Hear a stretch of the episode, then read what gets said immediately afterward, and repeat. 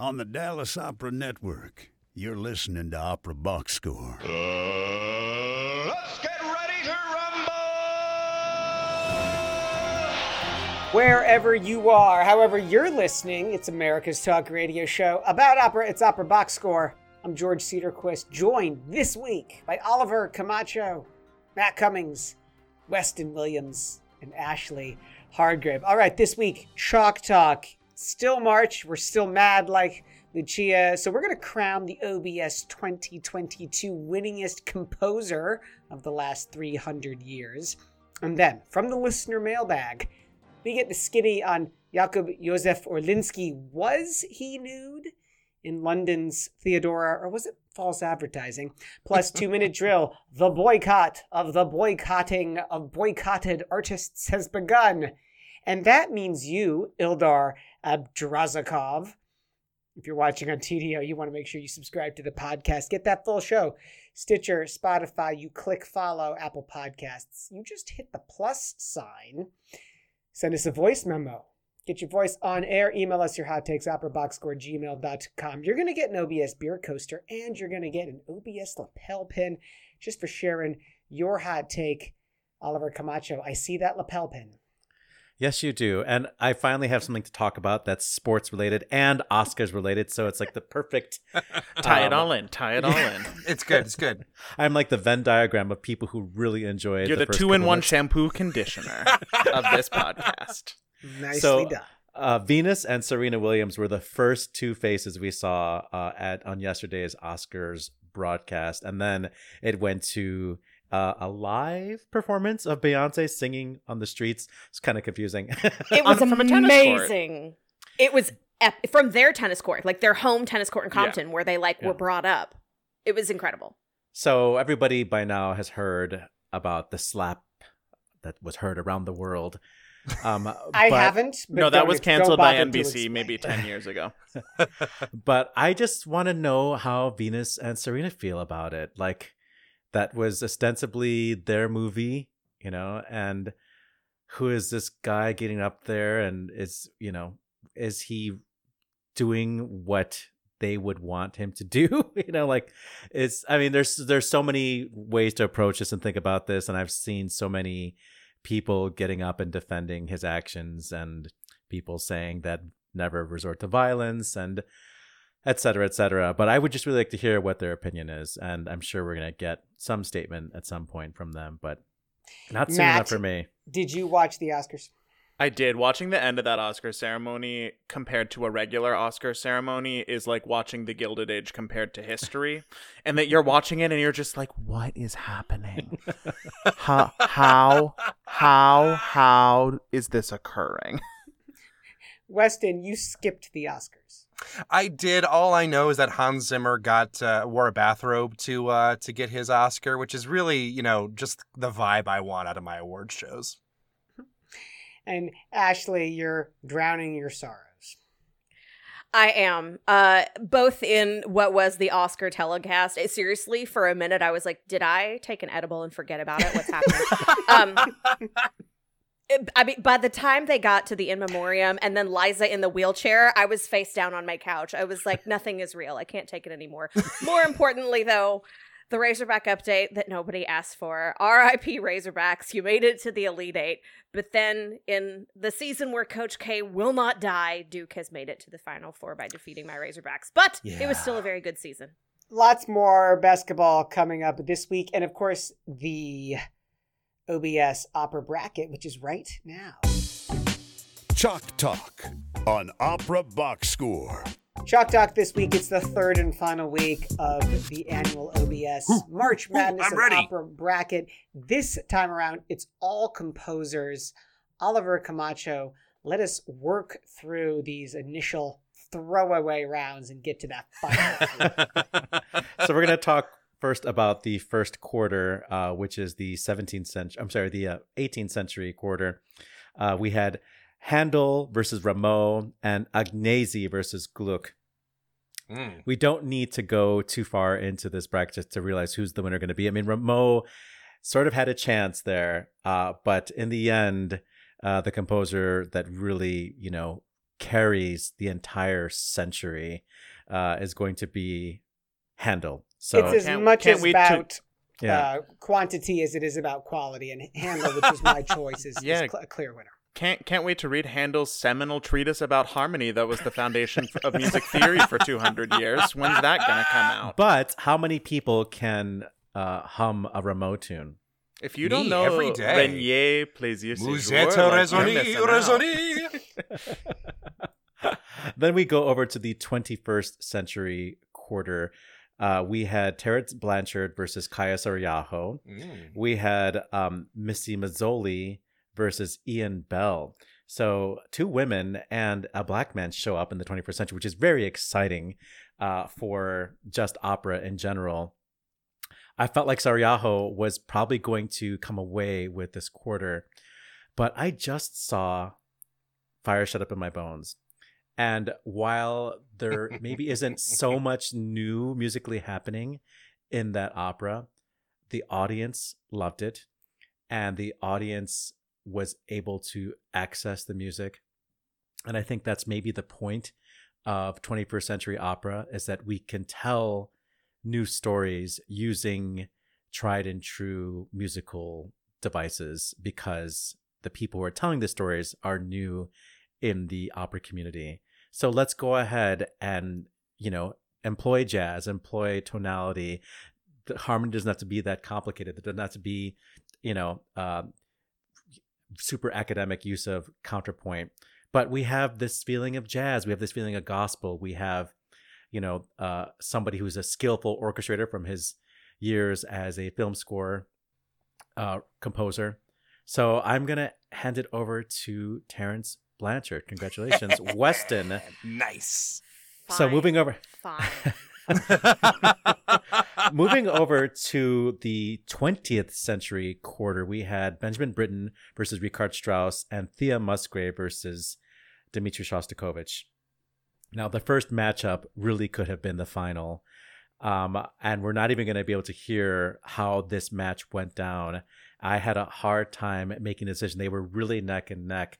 I mean, But- Britten is there is not a more sensitive interpreter of the human condition through music in the English language than Benjamin Britten. Which is why he lost.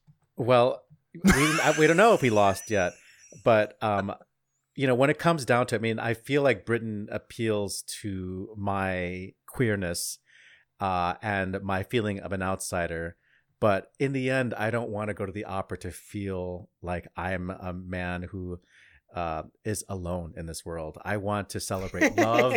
I want to be surrounded by rich, thick, you know, harmonies. I want to have doilies under every teacup, uh, and I want that pastry to be extra crispy and fluffy. And so, um, Richard Strauss pulls away. Um, very, very close, but he Those does those pull away from that- famous that. Electra doilies really won the day, I may, think. may I not Blood- recommend Death bloodstained in doilies. Venice? for? I love Death in Venice actually. And then That's we have this oddball uh, matchup: um, Thea Musgrave and Dmitri Shostakovich. Um, I listened to a little bit of Musgrave. I was like, oh, you know, this is this is pleasant. Uh, Dmitri Shostakovich, however, uh, has just more work done, and this maybe is where like my misogyny begins to creep in a little bit. Like we just see more Shostakovich operas, and uh, he has like this twisted surrealistic sense of humor uh, that feels very of the time, very anti-establishment and funny.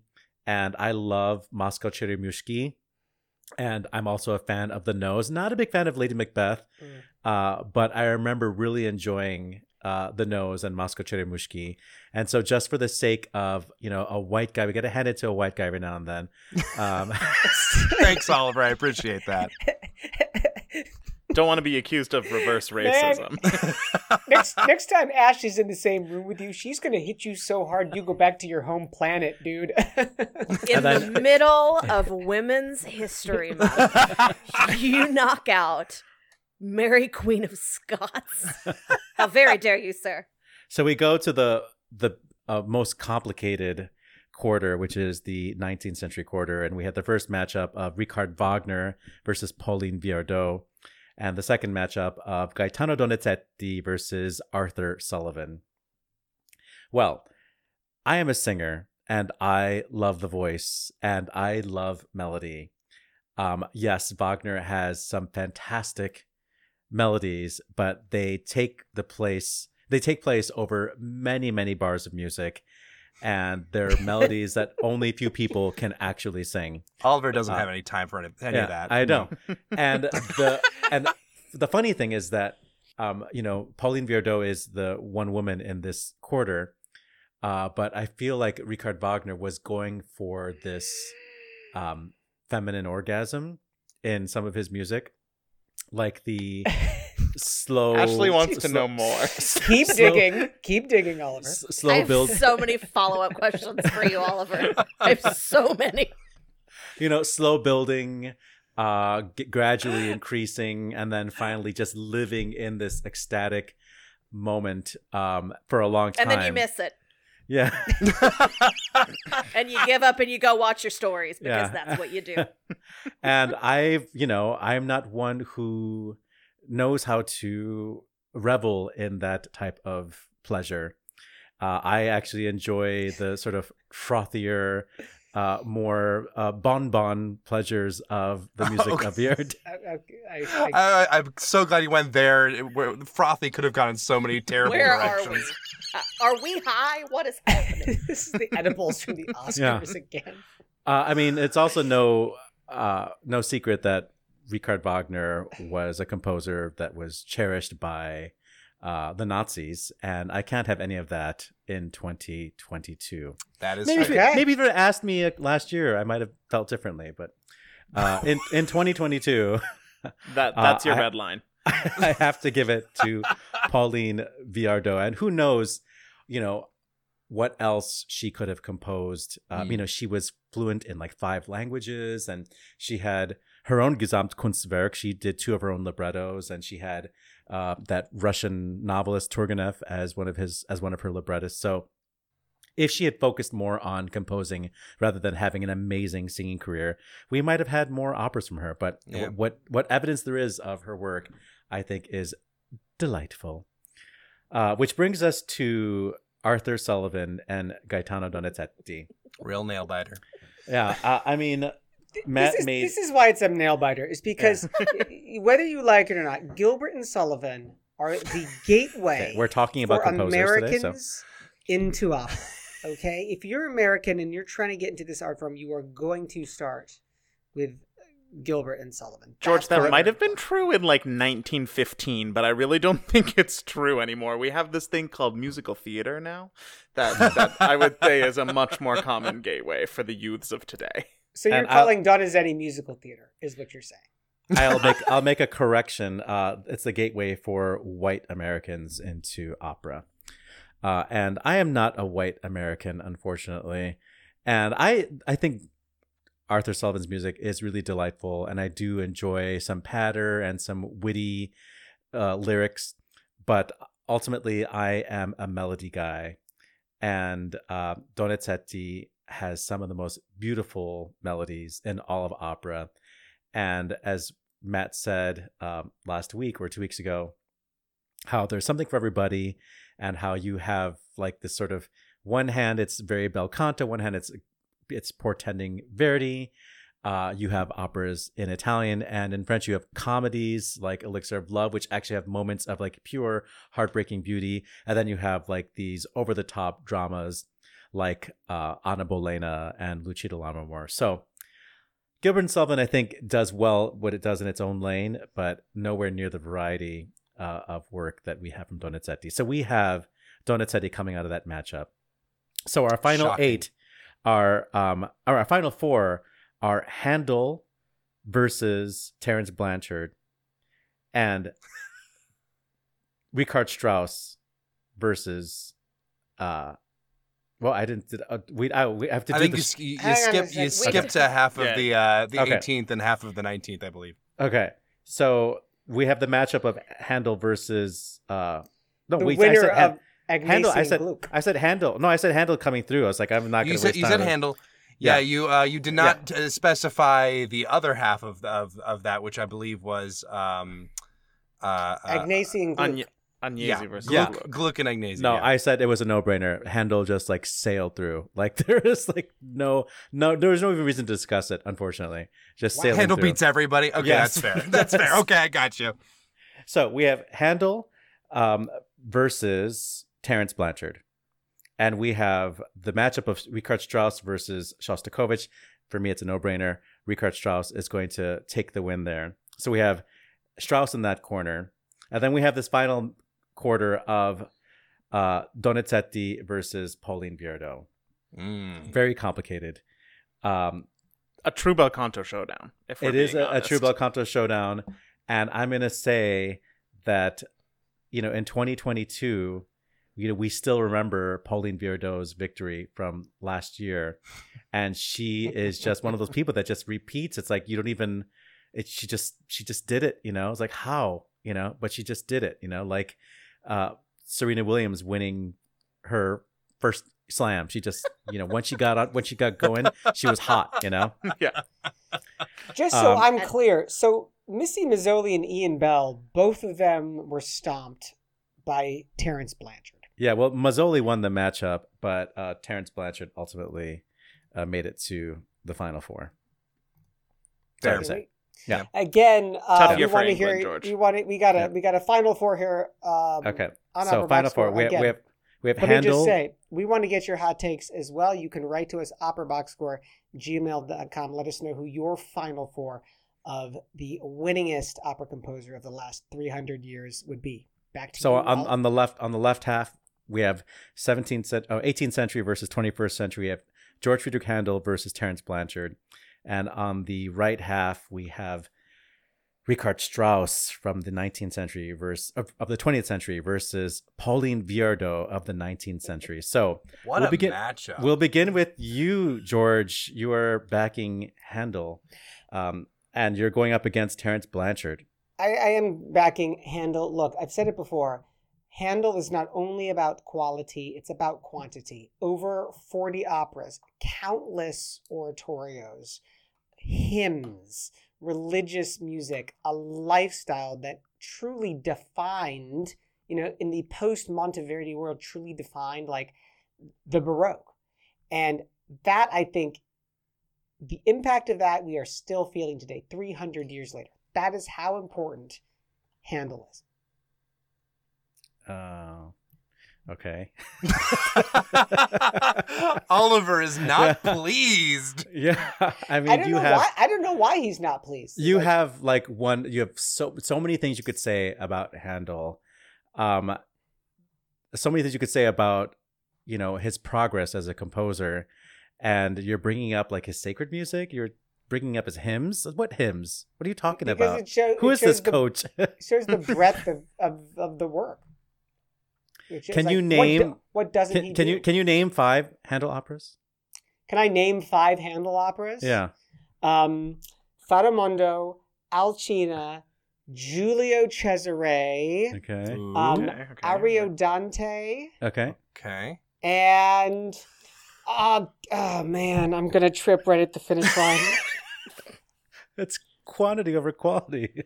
The I mean, fifth, can I help him? the fifth opera. No, you cannot help him. Um, You have to let him suffer. come back. I was come back wondering to which me. one of Come you was going to end up with egg on your face, but Oh shoot! not the one I expected, to be honest. okay, that's fine. You, you, you. Which of those of the ones you did name, which do you think is his strongest, and why? Alcina was the first Handel opera that I ever worked on, so it will always so have a guess that's like a special place in my heart. And the clip that I have um, is uh, a, it's Verdi Prati, which Ruggiero sings in that opera. Everyone, you all were teasing me in the pre-show meeting, like, why'd you pick? Why'd you pick Alcina? Why'd you pick that aria? Because it's personal, baby. Because I love it and it brings back memories for me. and if that's not the point of music, I don't know what is. Ooh, So- going with the emotional response. Okay, so we're gonna to hear try a to little- Sink that three. We're gonna hear a little bit of Verdi Prati sung by Maite Beaumont. I assume this is from the uh, Alan Curtis Il Complesso Barocco recording. Uh, I believe so. Yeah, that's the studio Okay. studio recording. okay, here we go. Some Verdi Prati, some green uh, Pratis. Prati.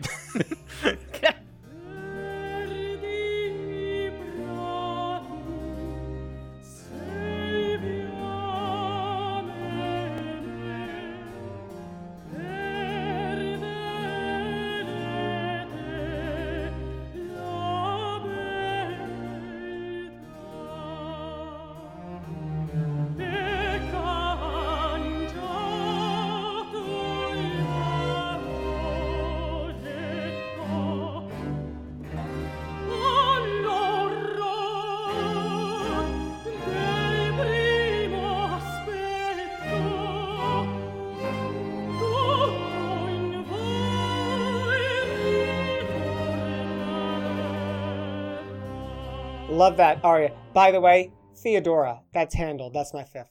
That's an oratorio, by the way. Yeah, yeah. Come on. Okay. Almost stuck the landing. That's so, mo- okay. moving down to uh, the bottom half of this, uh, Terrence Blanchard. Weston, what can you say? Uh, at how how can Terrence Blanchard even dare compete with George Frederick Handel? I have an idea actually. but- Well, I mean, I I have a, I have a couple ideas as well. Um, I will also brag and say that I, I can name all two of his operas. so I'm going to. uh, It's Champion and Fire Shut Up in my my something or other. Uh, no, I I, hundred uh, percent conversion rate, very impressive. Just crushing it.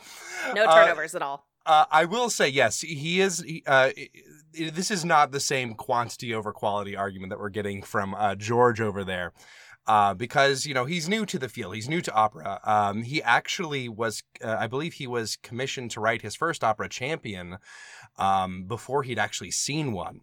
Um, which you know, in some ways, is kind of like shocking and like, oh my god, how could you, you know, step into this completely new art form? But in some ways, that for, for me is what Terrence Blanchard as a composer is all about. He's all about, you know, bringing in the outside perspective, the uh, non-white, non-male, non-British perspective, you know. Um, as much as I love Handel's music, we have to really acknowledge like his very, very strong ties to colonialism. I think I want to say he was involved with the slave trade. I can't quite remember. Um, but uh, uh, certainly there's a lot uh, a, lot of baggage that comes with a lot of these older composers and while i don't think that's necessarily any reason to like you know stop listening to their music especially when handel cannot benefit from li- us listening to his music he's been dead for a very long time. I do think that when we're talking about uh, living composers what the future of the art form is about we need to be finding people like terrence blanchard and like oliver i went to uh, a performance uh, of the, just this past week, and uh, he's absolutely right. The audience there was was in it every moment.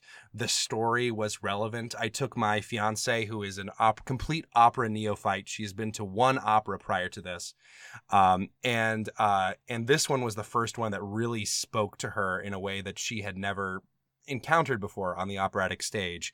And that's because it's a modern story, it's a contemporary story.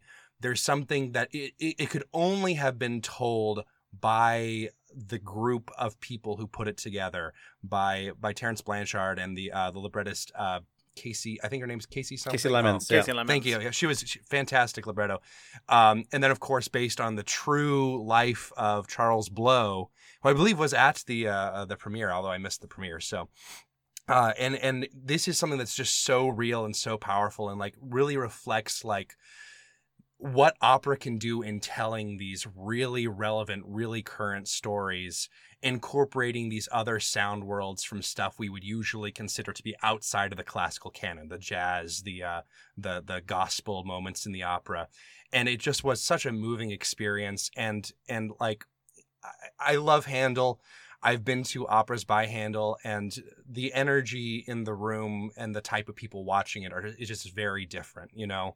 Uh, and I think that, that that alone is enough to put people like T- Terrence Blanchard forward as much as possible because they are the future of this art form. Well, shall we hear something?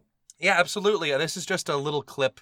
Um, I, I pulled it literally because this there's no real real full recording of this yet. uh, I just pulled it off of the Lyric Opera of Chicago's Facebook page. I, it might be their their audio, uh, uh, or it might be uh, the, from the Met production.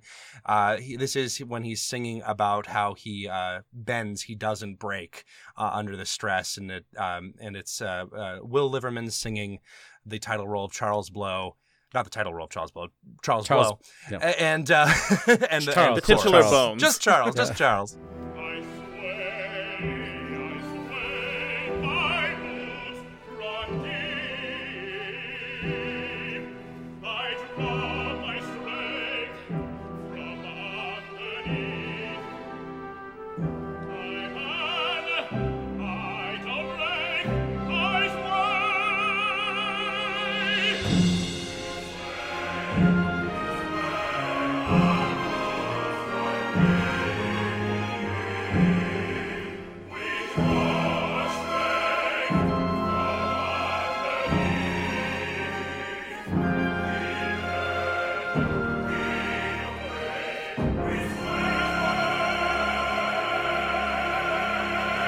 Don't know what you call this in sports when there is just like a team or even an athlete that just does so well no matter what, no matter what type of day they're having, they just succeed and maybe lazily they are able to succeed. Is there a phenomenon like that you can think of in sports? Is there an athlete or a team that's like you're not even trying but you're winning?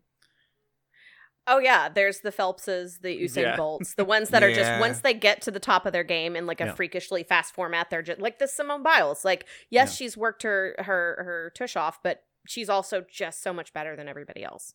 Hmm. No, what I'm saying is that, like, w- when you're in the audience and you see like your favorite team or your favorite athlete, and they still win, but they they win ugly, you know.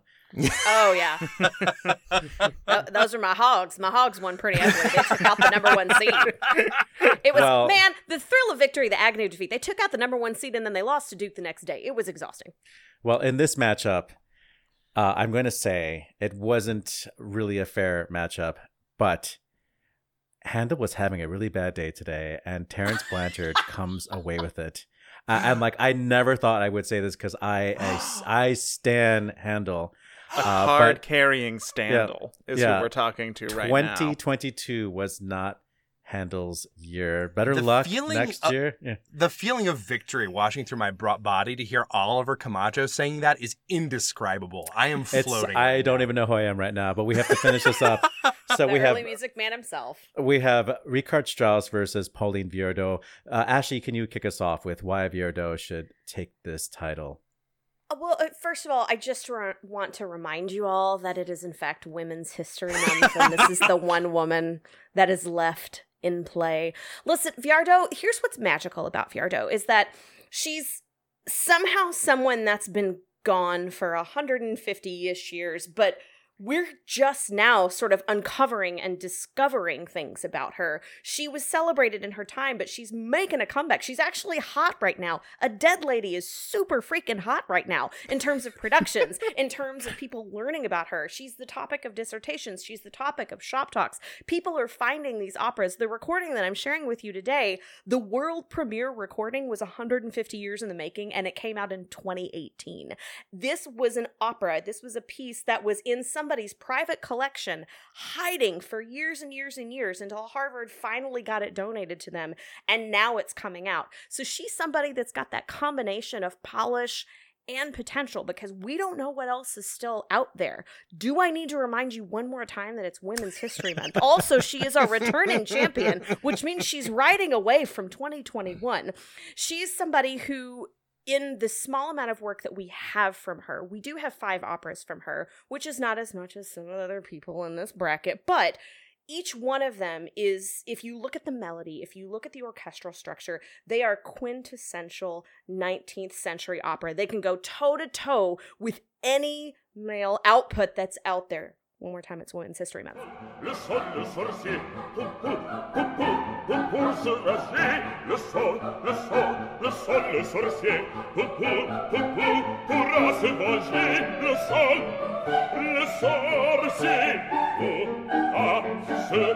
Venger. Ah ah, oh oh.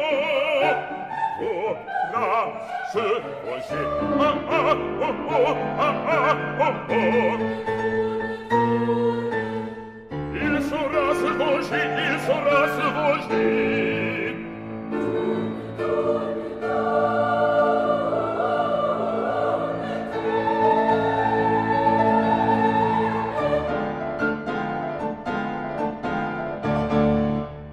You know what? It, it that's a good point. It is Women's History Month, and when you think of composers who have mastered the art of writing for the female voice, I dare you to think of many who would rank higher than Richard Strauss, especially when you compare the music he wrote for let's let's just pull one out of our pocket and say the tenor voice, which is, you know, borderline unsingable.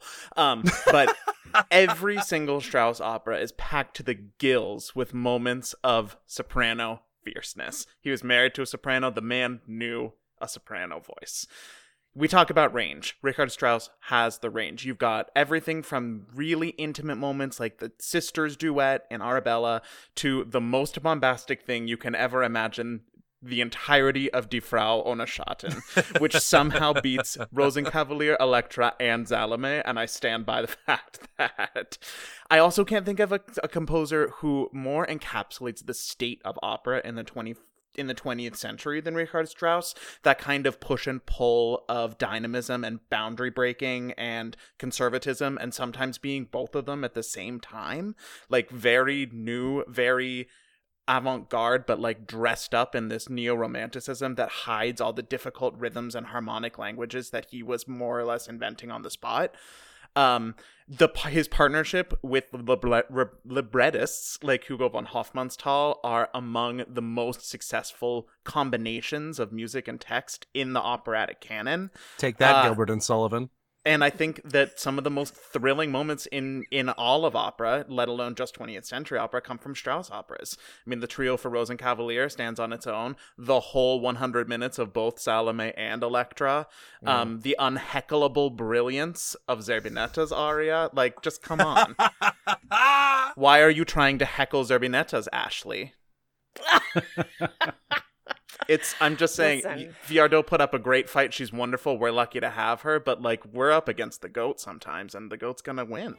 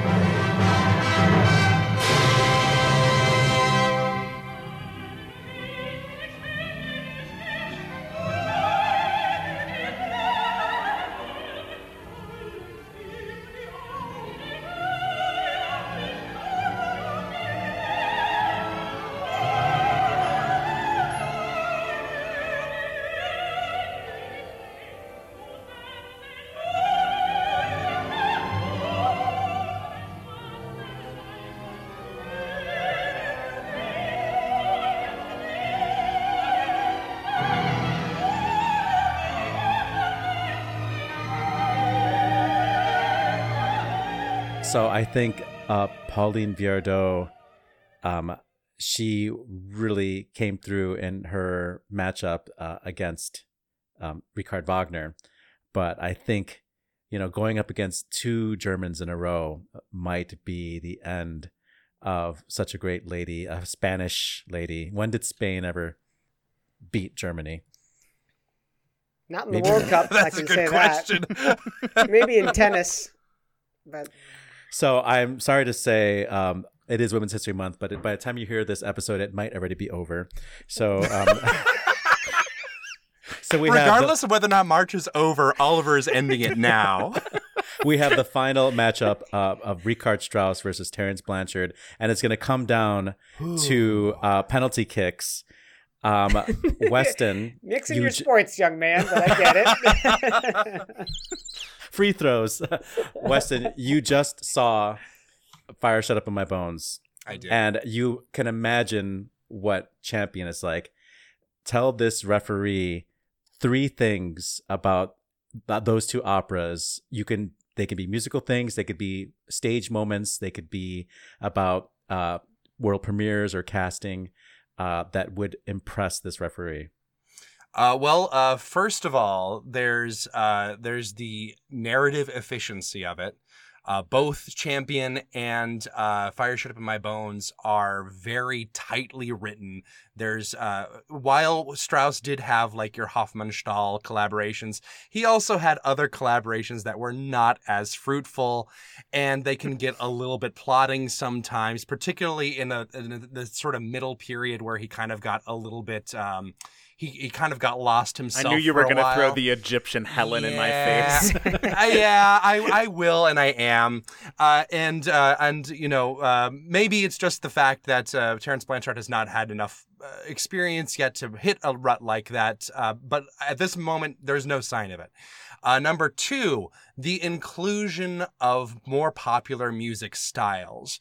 Strauss is great. I love the um, the way he writes uh, for you know really advanced harmonic language and boundary pushing moments like that but it, sometimes it can be hard to like take a breath and just like enjoy even like a, a light waltz even his waltzes are so uh, pushing the boundaries some people really get exhausted by that. Not me but some people do and i imagine oliver might sometimes who knows? Um, and whereas Terence Blanchard, you have uh, you have the use of jazz, pop music motifs, uh, and and things like that to keep the audience engaged. And like they never overstay their welcome either. At least not in Fire Shut Up in My Bones. There's always like these little moments that really work, and they never get they don't get tired. They don't uh, they they feel very sincere, and they stay they stay their pace, and then they leave. There's no nothing else to worry about. Number three, and I'm gonna say it again this is what the future of opera is and it's all about those perspectives those new ideas that's that, those are my three things, and I think those will hopefully be enough to beat my hero, Richard Strauss. okay, Matt, different assignment for your team. Name three melodies that I I sing all the time. That I every time I they they are even barely on the radio or like I'm you know looking at looking at my wall of CDs like oh I see that CD I know exactly what melody happens at minute 17 of that of that disc. There is no way that you can't sing the composer's aria from start to finish. There, is, I would Mhm. be shocked if you couldn't sing the opening lines to the Rosenkavalier trio. Um, I don't know how your whistle tone is, Grossmächtige Prinzessin. I believe you've got it. um, maybe you don't want to show it off for the public. That's fine. Uh, Zweite Brautnacht. I mean, I mean, we're I I might have Yes. taken a dig at the the Egyptian Helen, but it's got, she's got her moments. Okay, wow. Both of you sort of Mm, biffed it. Um, okay. Not what I expected. um, Grossmächtige Prinzessin was definitely on my list. Uh, you did not mention Mein schöner Schatz the, from the first act of Der Rosenkavalier, one of the most heartbreaking, beautiful utterances in all of opera. And the Rosenkavalier trio is, in fact, uh, another one. I literally But- said two of those three.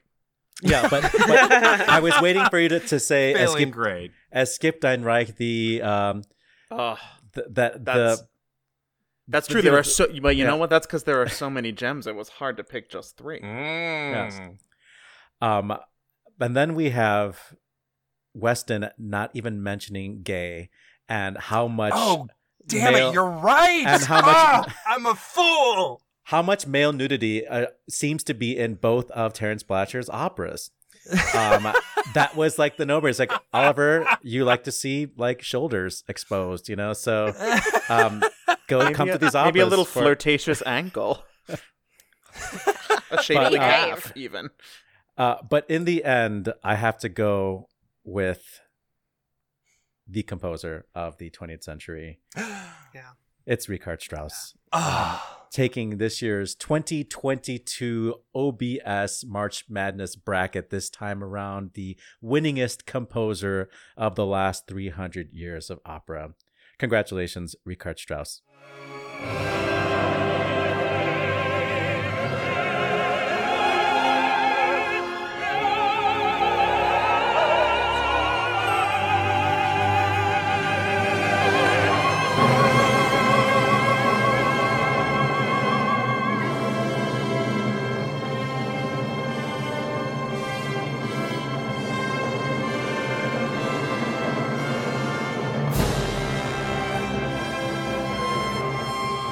My gosh.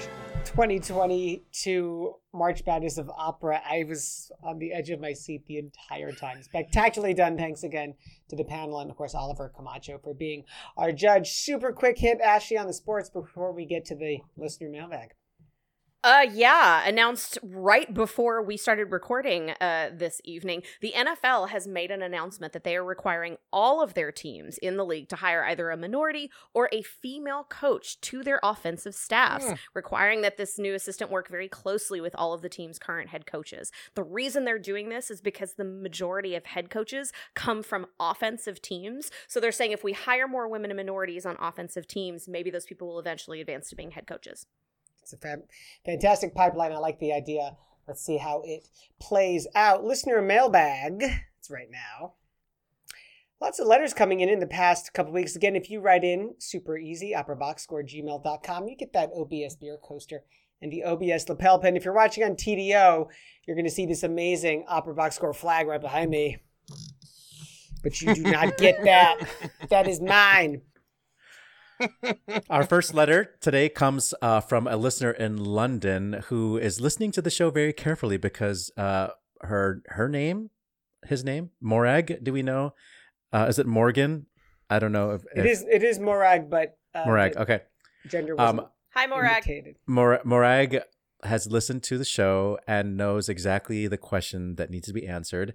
London based listener here and first time writing in with some notes on the ROH Theodora, which I saw and loved. Given Oliver's concern in your latest episode at possible missed nudity opportunities, I thought he'd like to know that Katie Mitchell found narratively justified reasons for Orliński to remove his clothes in all three acts. Plus, Act 2 ended with him pole dancing while the chorus sang He Saw the Lovely Youth, which you probably know since I think most reviews felt the need to mention that. My dancer friend who came along knowing little about opera was suitably impressed that JJO on the pole in a glittery dress, wig, and heels uh, is a new bar for all feminist reinterpretations. Uh, also frustrated by the what was all the fuss about reaction some of the reviews, though I agree the advice that it was inappropriate for under 16s was excessive. But this just feels overdue at Royal Opera House, given the bleak track record, of a lot of opera houses when it comes to depicting sexual content, violent or otherwise, in a way that doesn't feel gratuitous.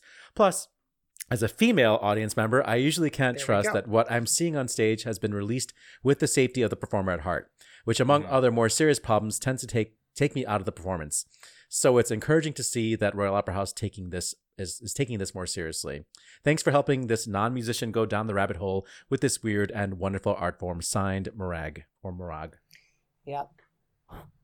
Thank you. Now we know. Man, we missed it. Maybe there's a movie out there. Also, um, also, I just want to do a sidebar and say that JJO on the pole is going to be my new curse word for like any situation. Yikes, yikes, yikes. Did you anybody What- see the the McSweeney's article about um About Chal- Timothée Chalamet. Chalamet? all I could all I could think of while I was watching that last night was the other two episode about when Carrie gets gay baited. Weston, we had another listener mailbag right in this one on Philip Glass. Yes, this is uh this is a uh, a note from Samuel, who I believe is based Hi, in Samuel. Seattle. Hello, Samuel. Uh, he uh, he's uh, they say I'm not entirely sure of the gender. I really enjoyed your conversation about Philip Glass. He, he, uh, not long ago, I used to be one of those people who didn't understand opera at all, but I've always liked classical instrumental music, especially the music of Philip Philip Glass. Uh, and he eventually went and saw that amazing production of uh, Akhenaten featuring uh, uh, friends of the show, um, uh, Anthony, Anthony Roth Roth Costanzo Mm. and, and uh, Zachary James. Yeah, uh, uh, the And whole Annie Rosen, yeah. Yeah. everybody was in that one. I one. think I said Will Uh, Liverman in that too. I forget. Uh, anyone is in there if, if you believe hard enough. He should have Uh, been if he they wasn't. beca- quickly became obsessed and uh, they started uh, watching more. Uh, and uh, once the uh, pandemic hit, they were kind of sitting at home and started ac- actually listening to our show. I just want to read a little bit of what what they said about us. Uh, uh, Samuel says, "Your show helped me to learn so much about opera and to make me feel like it wasn't something for stodgy conservatives. I especially value the social justice justice discussions, the interviews, and one team member's thirstiness. Wonder who, that could be. I, I ended up, I've ended up learning more, not just about opera, but also about classical music in general, and even jazz with some of the rabbit holes I've gone down.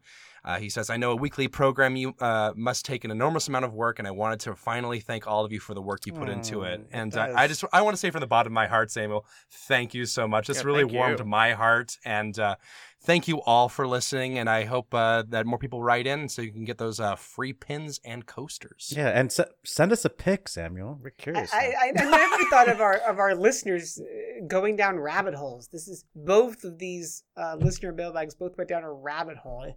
Lewis Carroll must be so proud. Two minute drill. Let's tee it up.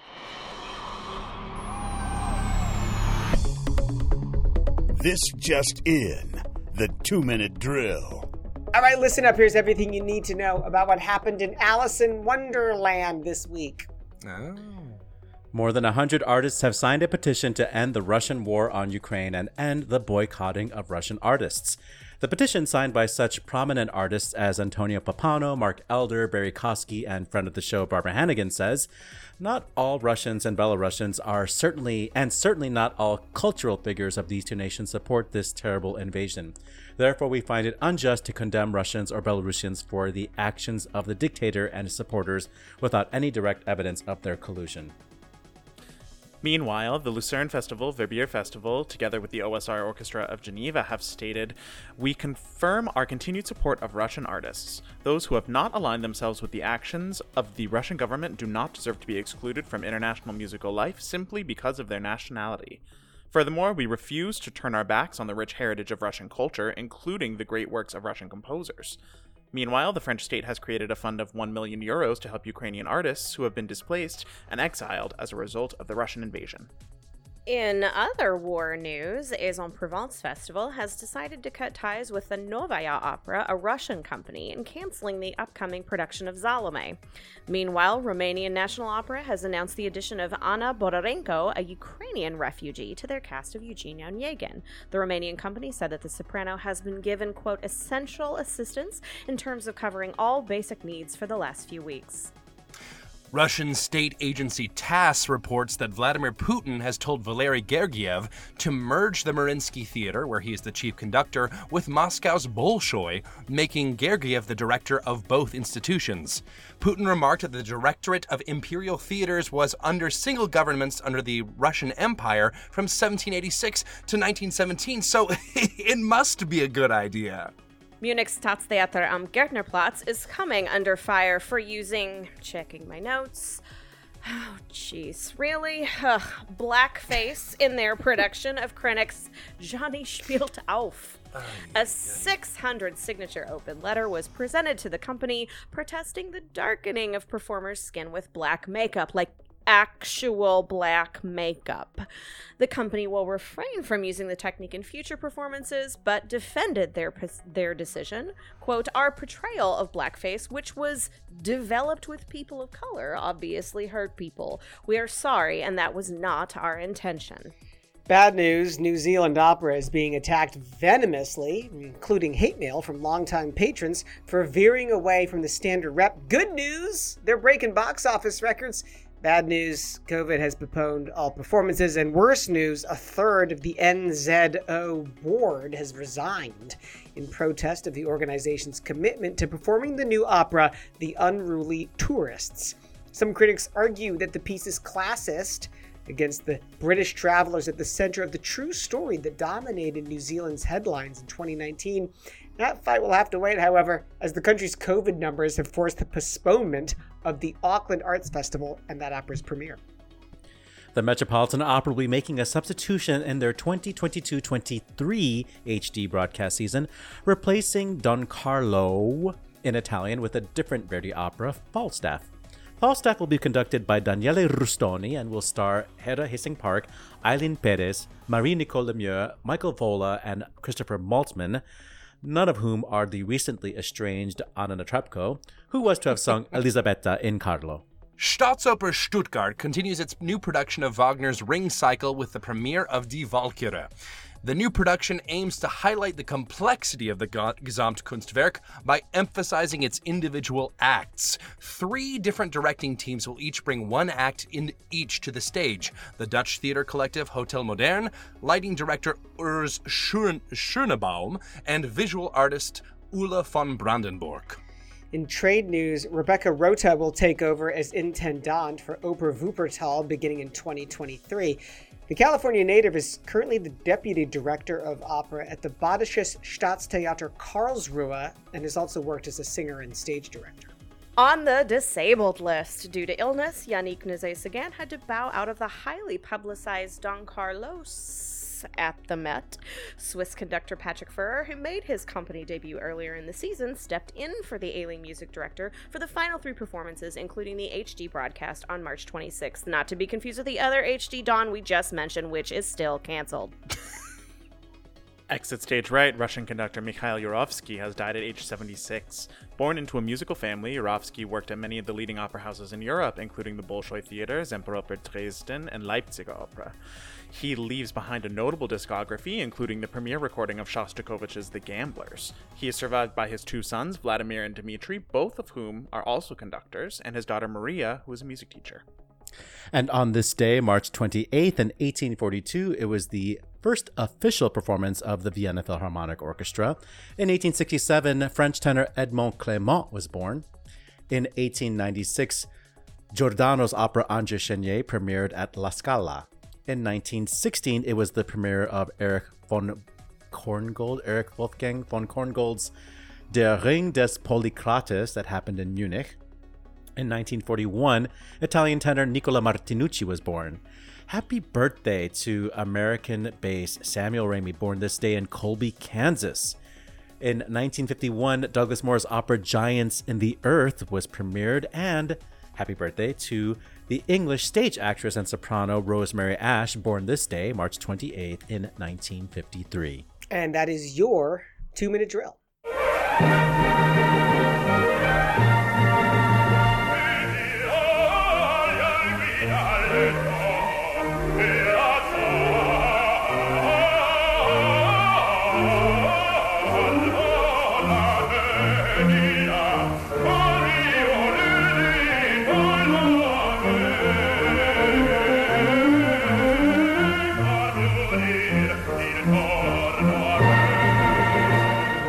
Samuel Ramey sounding like a million bucks in 1975, singing Sibilar uh, from Rinaldo. That's a Handel opera uh, that took place in Houston.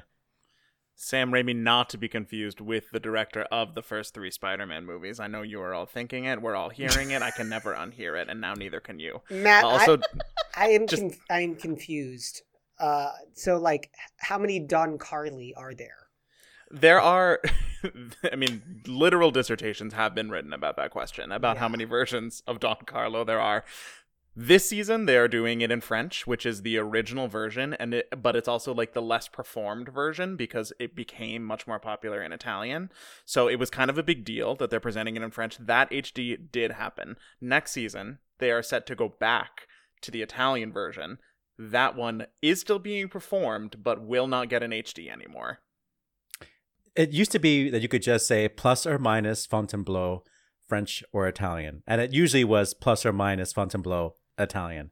So, but there are even more versions than that. There's the so- four act Italian. There's the five act Italian. There's the Jeez. Modena version. It's it's a mess. It's it, You need a the Wikipedia article is like straight. 17 pages long. We need a bracket for all of the Don Carly. Wait, that'll be our next year's March Madness. All the, All the versions Don, are- Don Carly against each other. okay, we all know it's the French version though. the uh, this is so here. Here we are in the yikes block. Ashley, Yeah. blackface. Well, this well, is bad. among other, uh, uh, there's some. Yeah, it's it's bad. Welcome to the yikes block, everybody. Pull out those 2022 bingo cards. All of them are bad blocks. Uh, my so yeah, so we've got uh, we've got uh, Johnny playing up and striking the band in this uh, in this German opera. And at first I was like, huh, I wonder if this is. I mean, all blackface is bad. But there's like blackface, and then there's oh my god, and the production photos from this production are definitely in the oh my god category. They're like, why don't we pretend it's a minstrel show levels Yeah, of blackface? yeah. What? And the wild thing about this piece is like, A, the fact that they were doing it at all. There was a period of time where this piece was banned exclusively for Yeah. that. It was Yeah. considered minstrel, it was considered inappropriate. So the fact that they're bringing it up at all and then had the full throated, what's the German word for audacity? Don't care. Uh, audacity to, to to, do this and it's not just the title character who's often the one that like we in in the premiere of this when it first came out that's the person that they Mhm. darken the skin of in this one it seems like there's a lot of folks in the cast including some of the female characters and the costuming for this is like a, a heroin fever dream like i don't know what movies they watched before they put these sketches together but it was intense not to be outdone however we've got to talk about the other yikes block that is New Zealand opera and the arguments that are going on about this piece that they were going to produce, but now they can't because of COVID. And some people were saying, oh, make room for new opera. And then it's like, oh, but this opera is about a thing that's a little bit classist and terrible. So uh, it's a, yeah, it's a, it's a doozy. Matt, uh, what what excited you most about the oh my god Daily Mail article that we had to read for this? I mean, it's just it is that internet meme of like the worst person you know just made a great point personified in that you you read the first write up of this piece and you're like, "Oh man, why are these stodgy old board members standing in the way of a new piece?" And then you find that it is like specifically targeting one Romany family who were tourists in New Zealand and like caused a media kerfuffle. And that just feels really mean-spirited and pretty racist. Well, this Yeah. is It's red meat for the Daily Mail as well. I mean, if you Well, they were coming down on the side of yeah. saying no, we shouldn't be doing this. Yeah, Like, is up- shockingly, the Daily Mail was anti-racism. up, this is time. down. Like, what is happening? yeah, what is what is real? I mean, Did I take is- an edible now? Honey, we've all taken edibles. Listeners at home, you might as well take an edible. That's the only way all this is going to make sense. No, the crazy thing about this is that, like, I remember when these headlines came out about mm-hmm. this family in New mm-hmm. Zealand. There's a lot of there's a lot of social stigma around the notion of travelers. Some people would use the G word. We will not. Uh, but the notion of the traveler, they have so many negative stereotypes around them. And there is this like kerfuffle and this free for all. There are absolutely reports that this family did wreak a lot of havoc when they came to New Zealand on vacation. They left a hotel trash, they left excrement and trash and, and garbage and did not clean up after themselves. And I do remember exactly what a kerfuffle this clause. I I would be interested to see the music of the piece to see how they're going to put all of this together, but it's just there's a reason it's in the yikes block this week. Yeah. Yeah. Uh, Weston, did Vladimir Putin also take an edible before trying to unify the cultural organizations of I thought Russia? you were going to say before he started started the uh, the Ukrainian war. Uh, That's no, it. I mean uh, clearly he's he's doing something. Um, I, I I will say Partying that, like it's 1910. That's what he's doing. Uh, well, there's a couple things happening here with the Mariinsky and the uh, Bolshoi.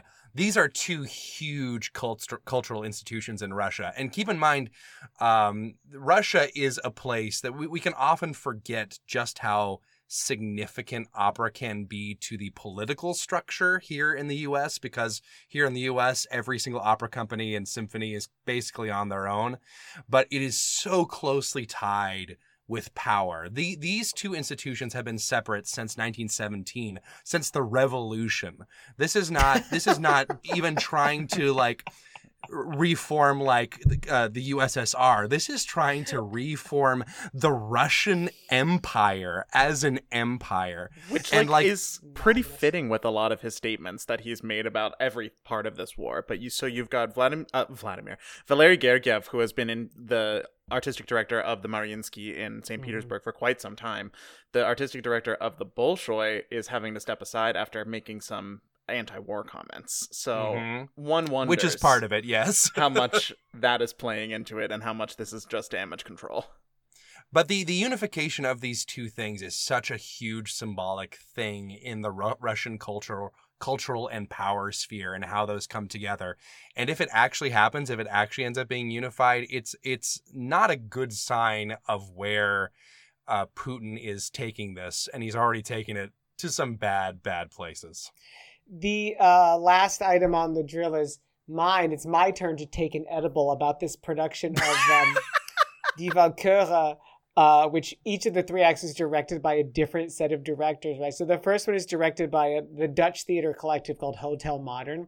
That's going to be a live animation film with little miniature figures. The second one is created by a lighting designer and the mm-hmm. dialogue quote between light and space. And the third one is being staged as a tableau vivant, as an interaction of colors, shapes, and changing axes. Like Love that. I just feel like my head is going to explode. I can't I can't take this anymore. Please let us wrap the show up. Good call. Bad call. On Opera Box Score. oh my lord, uh, this has been a trip. Well, um, Oliver Camacho, give us a good caller back. I'll put me out of my misery. Mine is both um, a certain British journalist who has a classical music blog called, well, it's rhymes with flipped dick, um, but we won't say the name enough. of that blog. Yeah. Um, it kind of rhymes. It always is doing something that irritates me, but recently uh, posted something very transphobic about when will like the gender, uh, when will the w- now opera has stepped into the gender wars, uh, talking about um, male sopranos and the recent signing by. Oh wait, now they've stepped into the gender wars. Yeah, yeah, yeah. uh, the recent signing, I think, by Decca of the Venezuelan soprano Samuel Marino, uh, who is male. And so I think we should, uh, just to piss him off and to celebrate Samuel Marino, we should all go listen to that new album called Sopranista uh, with the, I think, Venice Baroque Orchestra. Uh, once again, the name is Samuel Marino, male soprano. They exist, they're out there. Matt Cummings. I am really excited to see Fire Shut Up in My Bones at Lyric Opera this week. By the time you listen to this episode, I will have seen it. Weston Williams. By the time we finish recording this episode, I already saw it on Friday. and Ashley Hardgrave. I will also be seeing Fire tomorrow night, but but I'll tell you what I really have. What I have is a bad call. I don't know if you guys have seen this Infiniti commercial that's been rolling around. That's got uh, some people know it as also Sprach Zarathustra. Some people know it as the theme from 2001: The Space Odyssey. Ba, ba, ba, ba. Um, there's an Infiniti car commercial with what can best be described as a mildly talented middle school band playing this theme and then the mother like closes the car door and then it's silent inside. But it, it's that commercial is in constant rotation and if you've ever heard that theme poorly played by beginning level orchestral musicians you know what fresh hell it is to hear it 14 times a day if you're watching live television. So bad call to Infiniti. By the way, I'm not alone. There is a change.org petition with thousands of signatures asking people to get that commercial off the air. And I to do it to opera's winningest composer of the last 300 years. It is all ties in. I got him. How I got him. dare they? Nice job. I do have a good call, but it's also about a commercial. This is a Buick commercial that I saw when I was watching sports. Uh, it talks about uh, basketball player Arike Ogunbowale and says she hit one of the most clutch game-winning shots ever. You probably didn't see it. Why? Because 40% of professional sports players are women. They get 10% of the coverage on national media. This is an ad that really makes you think. That's it for this week's edition of America's Talk Radio Show about opera. I I still can't believe I couldn't name five Handel operas. I just I feel so ashamed right now. I bless you, Oliver. We have our differences, man, but that that question you, you're gonna make me do my homework, and I'm grateful. Our announcer is Norm Waddell. He's at normwaddell.com. Again, you're watching on TDO. Make sure you subscribe to that podcast. Get the full show. Stitcher, Spotify, Apple Podcasts. Send us the voice memo. Email us the hot take, operaboxscore@gmail.com. You're going to get that beer coaster and that OBS lapel pin. Our creative consultant is Oliver Camacho. Audio and video editor is Weston Williams. Our co-hosts at Cummings, Ashley Hardgrave, and I'm George Cederquist, asking you to continue the conversation about opera while you try to name more than five operas by Handel. We're back with an all new show next week where we trawl through the slate of 2022 2023 season announcements. Plus, you get more opera headlines, more hot takes, more that signature thirstiness. Join us.